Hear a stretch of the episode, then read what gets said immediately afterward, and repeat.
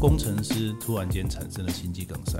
有时候自己也想不透为什么，因为可能生活很单纯啊，甚至也是不烟不酒的，对啊，但是工作的压力其实也是其一，或者是有熬夜的习惯，这些东西其实也是会产生急性冠心症的可能。可是李医师，我不得不帮现代人来平反一下。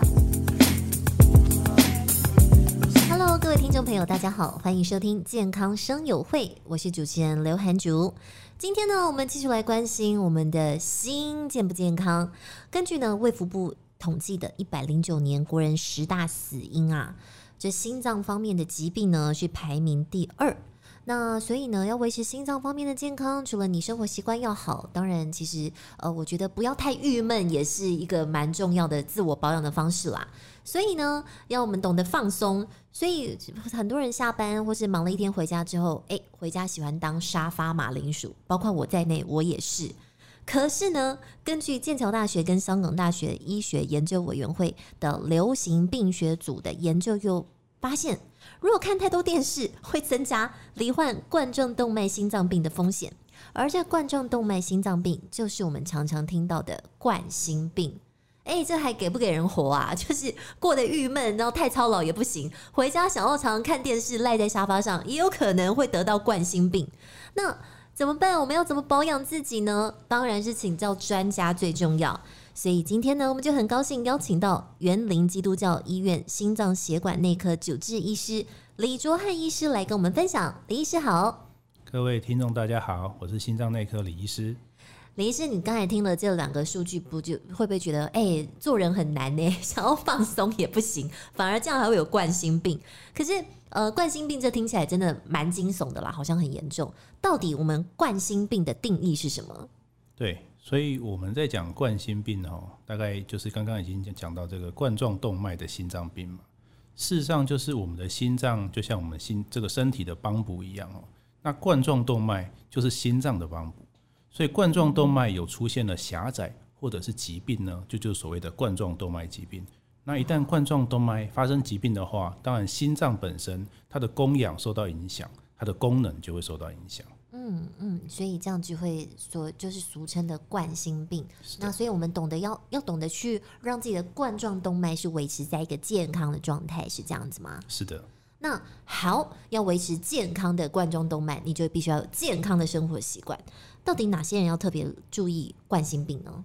事实上就是冠心病它的由来哦，长期来说我们就是讲这个所谓的三高嘛、嗯、高血压、高血糖、嗯、高血脂嘛，这是传统的这个危险因子。但是以现代来说，更常见的危险因子就包含这个体重失调嘛，也就是肥胖嘛，嗯嗯、或者是抽烟啊、嗯、那加上这个刚刚主播也有提到、哦、这个压力过大、哦、或者是缺乏运动、嗯、事实上这都是新建的这个冠状动脉常见的一些危险因子。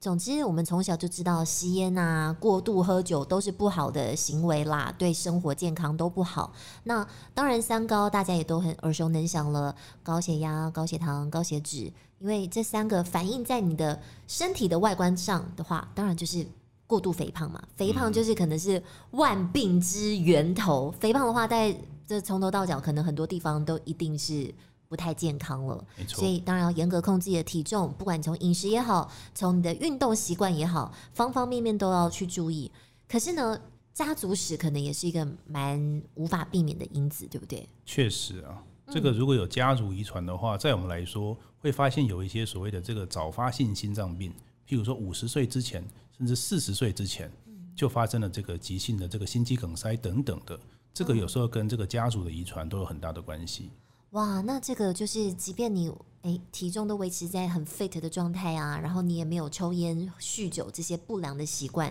可能家族病史你的风险会比较高，你自我的这个维护健康的意识就要比较强。那呃，如果你今天呃一直想要让自己远离这个高风险族群冠心病哦，不要去影响到你的美丽人生的话，那呃，就我所知，就是血管阻塞七成就必须要考虑介入性的治疗。那介入性的治疗是什么呢？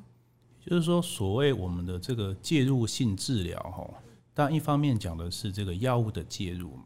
药物的介入，我们就是把刚刚的这些危险因子啊做控制，譬如说这个三高啊，那抽烟的部分要不要做戒烟，这些也都是药物的控制一部分嘛、嗯、所以这个是常见的药物介入治疗。那另外一种就是所谓的这个心导管的介入治疗，就是这个药物的效果如果不理想或者是效果有限，那当然我们可能就是用心导管的方法，利用这个血管内的治疗去把这个血管做重建或者是打通。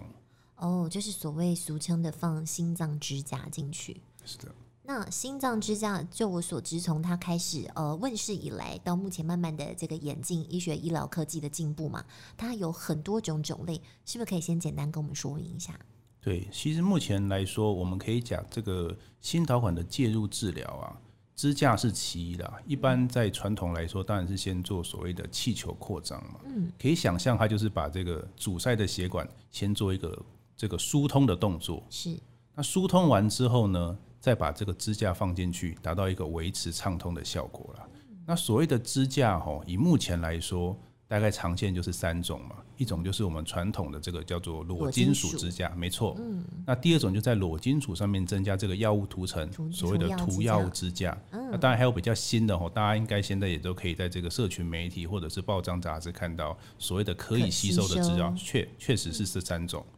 那效果上面来说当然三种有各有不同，那收费也各有不同。对，当然裸金属是可能也是一个比较早期以前的这个医疗方法哦。那当然在上面做一些药物涂层可吸收，呃，我相信对于呃适应现在的人的病况都会有更好的这个适应效果而言。那只是说呃，今天我们药也吃了，心脏支架也去做装置了，那日常的这个呃生活习惯的改善也改善了，都做了之后，那难道血管再堵塞的风险还会高吗？对，这些东西其实大概就是要看这个支架的状况了。就是说，其实我们所谓这个支架置入吼，有的人觉得，诶，在置入完之后啊，工作就完成了，不是一劳永逸。确实，因为置入完后，等于这个血管的重建刚刚开始而已。嗯，所以当心脏这个支架一旦置入之后呢，它有一定期间的这个所谓的抗血栓的药物的使用，那去维持这个支架的畅通，好像好像记得要服药个半年以上，对不对？对，以目前的这个研究来说啊，大概还是要分成所谓的急性的冠心症跟稳定心绞痛，他们如果置入了支架之后呢，他们需要吃药的时间是不一样的哦。那像急性冠心症跟所谓您说比较稍微稳定但是比较呃和缓一点的心绞痛，它的分别就是吃药的期间又要多长？是因为我们所谓的急性冠心症啊、嗯、如果以大家常见大概就是知道叫做急性心肌梗塞嘛，对，但它是急性冠心症里面又最危险的一种类型了、哦、对，那所以一般急性心肌梗塞一旦发生之后，通常我们的血管它不只是狭窄、嗯、常见里面会有血栓，嗯，所以这个支架一旦置入之后呢，我们还要预防血栓的再形成。对，所以像这一类的患者，他的这个双重的抗血小板治疗、嗯、通常至少需要九个月到十二个月、哦、那如果说是比较稳定，所谓稳定就是说它不是经由急诊、嗯、或者是很急性的发作来到我们的这个诊间，那有安排来住院来做的这个心导管的治疗等等的，那这一类型的患者因为它是稳定型嘛，所以它的血管打通之后，通常双重的抗血小板的药物最短可以短到一个月、欸、标准的治疗的话，如果是以这个药物涂层支架来说的话，大概需要标准是六个月、嗯、所以其实随着这些、呃、所谓支架的进步、哦、那这个药物的使用上面也有一些期间不同的变化。 OK， 所以你看短则一个月，长则要一年，其实都是端看你怎么去呃遵从医嘱去治疗你的目前的那个心脏的状况。那我在这个文献上还有读到哦，就是如果没有去积极控制危险因子的话，身体各处的血管容易产生动脉的粥状硬化，然后就渐渐的去狭窄，那狭窄之后最严重的状况就是阻塞嘛。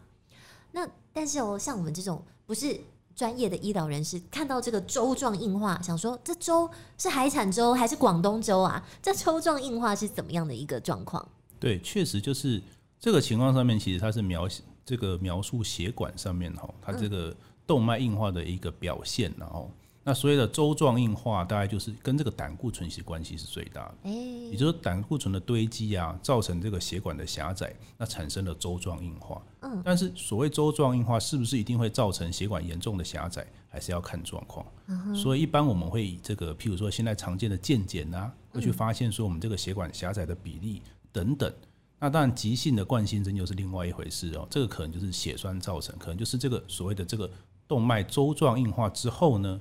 粥状硬化的斑块突然破裂了，那产生了这个急性的血小板聚集，产生血栓，所以原因各有不同啦。嗯、那像主播刚刚提到，就是说这个装了支架之后啊，是不是就一劳永逸吼？事实上，危险因子如果没有移除啊，我们以比较简单的来说好了，嗯、像抽烟，嗯、像我们也有患者是抽烟发生了心肌梗塞。欸、其实我一直以为抽烟主要就是伤害你的肺，没想到还伤害到你的心啊。嗯，抽烟本身它会造成这个血管的发炎。所以其实抽烟来说，其实对这个我们的心血管疾病来说啊，是一个很重要的危险因子。甚至有的人他是完全没有三高，也没有就是没有胆固醇、血糖、血压的问题，那也没有其他，譬如说肥胖的状况，也没有家族那样子。对，但是他就是也是会路倒。对，譬如说他是重度的这个烟瘾患者，嗯嗯，那当然有可能，而且常常不会只有一次，因为戒烟并不是一件容易的事情。对，所以我们有患者，譬如说第一次是心肌梗塞来了，嗯，要帮他处理好了，药也都乖乖的吃哦，但是就是烟没有戒，烟没有戒，第二次来又是心肌梗塞，再帮他处理好，还是不死心，回去烟从一包变半包，还是抽，嗯嗯，再过了一段时间，譬如说两年三年，再发生这种这种例子都会有遇到的。天哪，我觉得对呃，就是长期吸烟，就所谓的老烟枪来说，从一包变半包这样子的改变，就已经足足去掉他半条命了。都已经做这么大的这个改善，还是让自己一直不断的会有这个心肌梗塞的状况发生，所以真的是要完全的戒除，才能够把这个危险因子给移除。哎，是的。哇，那刚刚我们这样听下来，所以不见得你是三高族群，你去呃控制你的饮食，然后增加你的运动，让自己远离三高。你其实呢，你就算身材没有过度肥胖，你呃有这个烟瘾，其实对你的心心脏跟肺的伤害都还是蛮大的啦。确实。那控制危险因子就一定是势在必行啦。那想要请教医师，就是心血管疾病它还有一些日常的保养重点会是怎么样呢？对，因为我们其实刚刚从前面到后面延伸的主题都是一样的嘛，嗯、也就是说这个病它从哪里来，就要从哪里去控制嘛？是，所以像是有高血压产生的冠状动脉的疾病，当然你就要从血压控制下手，嗯、就是积极的血压控制。那如果说是从血糖异常的患者来，譬如说糖尿病的患者，那你就要把血糖控制好。嗯、那如果说是胆固醇，譬如说刚刚提到的所谓家族遗传，其实它有一类就是所谓的家族型高胆固醇血症，这些人的胆固醇非常的高。嗯、那事实上你可能就要做积极的药物控制。那加上运动，然后把胆固醇给控制好。那剩下的就是我们刚刚讲的，可能就是吸烟的部分啊，要戒烟，体重过重的部分啊，不是少抽，是要戒烟。是的，希望是可以戒掉啦。哦、虽然对大家来说都是一个很困难的挑战。哎、欸，那插播，如果好，我戒纸烟，但是我现在看很多人很流行抽电子烟呢。事实上是效果是相同的啦。欸、所以电子烟虽然看起来并没有想象中那么可怕，气、嗯、味也跟以前不一样，嗯、但是对心脏的危害是相同的。应该说不管是纸烟还是电子烟哦，去伤害你身体的关键是焦油跟尼古丁，是这样吗？是的，所以你即便改抽电子烟，你还是照样在碰到这些东西啊，只是没有这样子哦咻咻，然后这样子那个烟飞出来这样子。对，看起来是美化了很多抽烟的这个动作啊，嗯嗯、但实际上对身体的伤害还是类似的。欸、我不得不说，现在身边抽电子烟的人真的蛮多，就是看到身边有时候朋友啊，走到一个地方，然后就暂停一下，然后从包包里掏出一个东西，还以为很像在喝珍珠奶茶这样子吸一下，结果其实都是在抽电子烟。嗯，所以刚好林医师也要趁这个机会告诉大家，你要戒烟，并不是说你改抽电子烟就好，这个这个烟瘾的习惯是真的不能有啦。确实，嗯，那还有你看，像是这个三高，我们要从一直呃高血糖、高血脂、高血压，哪里不对就去从哪里去调成平衡，这些都是很老生常谈的啦。那适度运动、均衡饮食也是老生常谈，想起来很容易，做起来稍微要有一点自律。可是有一个还蛮让大家意外的地方，就是原来连盐分的摄取都要注意到。确实，因为盐分的摄取其实它直接连接的就是血压嘛，嗯，所以把这个盐分控制好，那你就是会降低这个血压的这个，让这个血压的稳定性更好。所以盐分的摄取也是很重要。那刚刚还有一个没有补充到，就是因为刚刚前面讲了所谓的压力嘛，嗯，所以现在很多年轻的这个族群，譬如说像我们的科学园区啊，哦、很多工程师突然间产生了心肌梗塞，嗯、有时候自己也想不透为什么，嗯、因为可能生活很单纯啊，甚至也是不烟不酒的，对啊，但是工作的压力其实也是其一，或者是有熬夜的习惯，这些东西其实也是会产生急性冠心症的可能。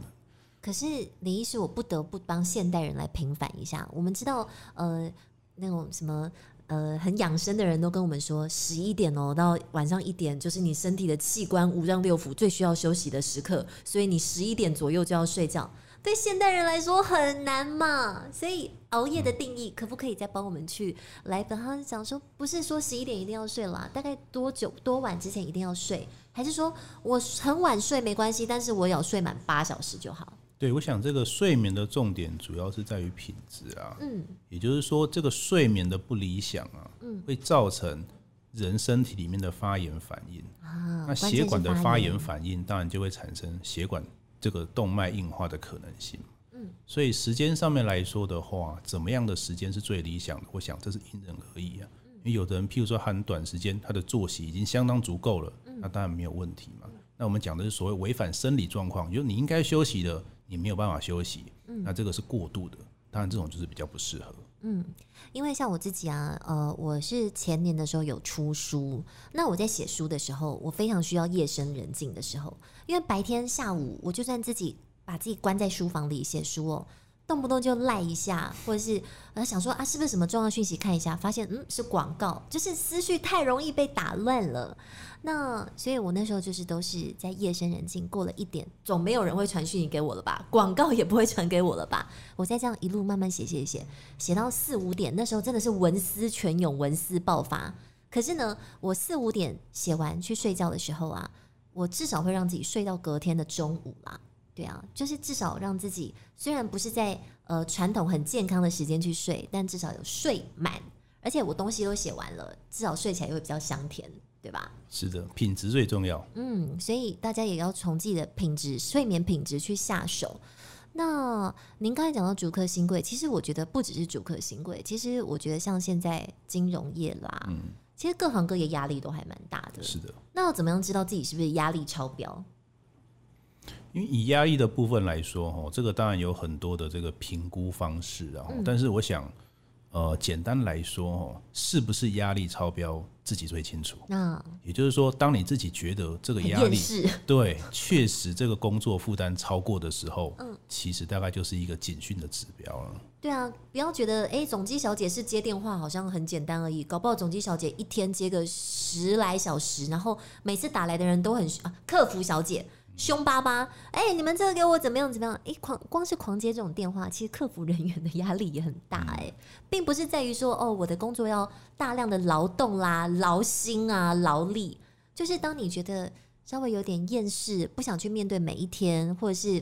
开心不起来，这些都是要去自我调试。确实，负面的情绪是很重要的。嗯，就是身跟心，又是回到我一开始讲的，即便哎、欸，你真的好累哦，我回家下。下班回家想要当个沙发马铃薯，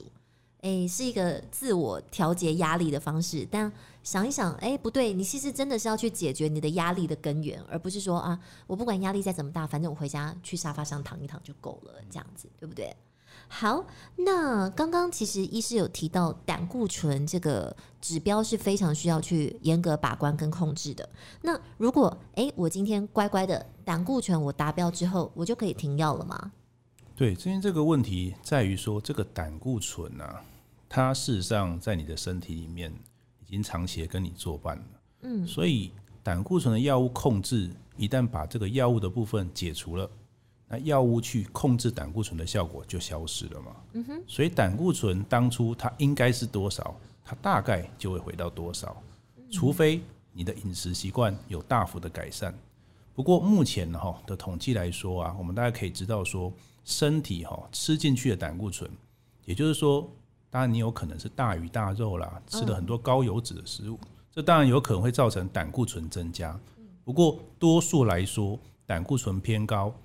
吃进去的胆固醇大概只占了三成的比例而已，欸、所以我们不能绝对都怪罪是我们吃进去的东西不对，有的人真的吃得非常的节制，胆固醇依然是偏高，所以剩下是所谓的体质啊，哦、所以你的体质就会造成这个所谓的这个低密度，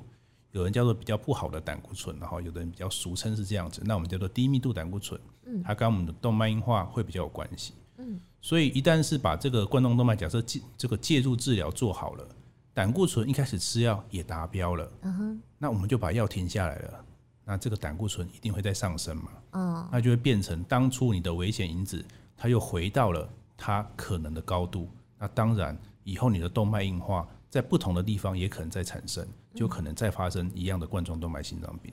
可是因为这个血糖呃胆固醇不像血糖，就是呃有糖尿病的人随时那个血糖机测一下就知道自己的血糖状况嘛，那胆固醇好像都一定要靠着每年定期的健检才能知道自己的状况吼。确实，因为如果说是这个已经在我们心脏科有做过这个冠状动脉介入治疗的病患，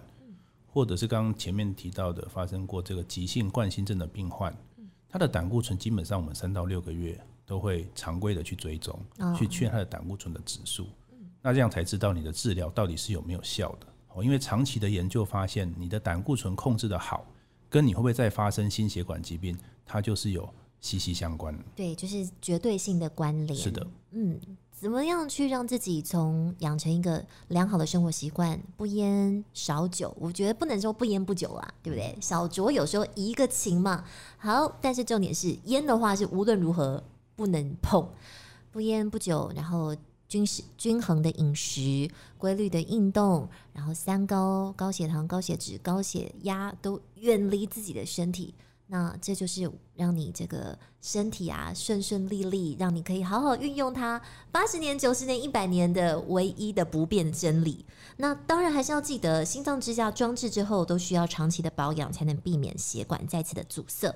然后也要提醒我们的听众朋友，如果呢你在术后出现手术前原有的症状，或是出现状况不明的新症状，无论以前有没有出现过啦，都一定要尽快就医，因为呢医生才是最了解你身体的状况的人，他会针对你不同的状况来做所谓的对症下药。所以今天呢非常谢谢我们的李卓翰医师帮我们上了这样宝贵的一课，虽然是老生常谈，但是呢要不断的提醒自己，才能够让你的身体可以陪着你一起过健康人生。感谢李医师，谢谢。我是刘涵竹，健康生友会，我们下次再见喽，拜拜。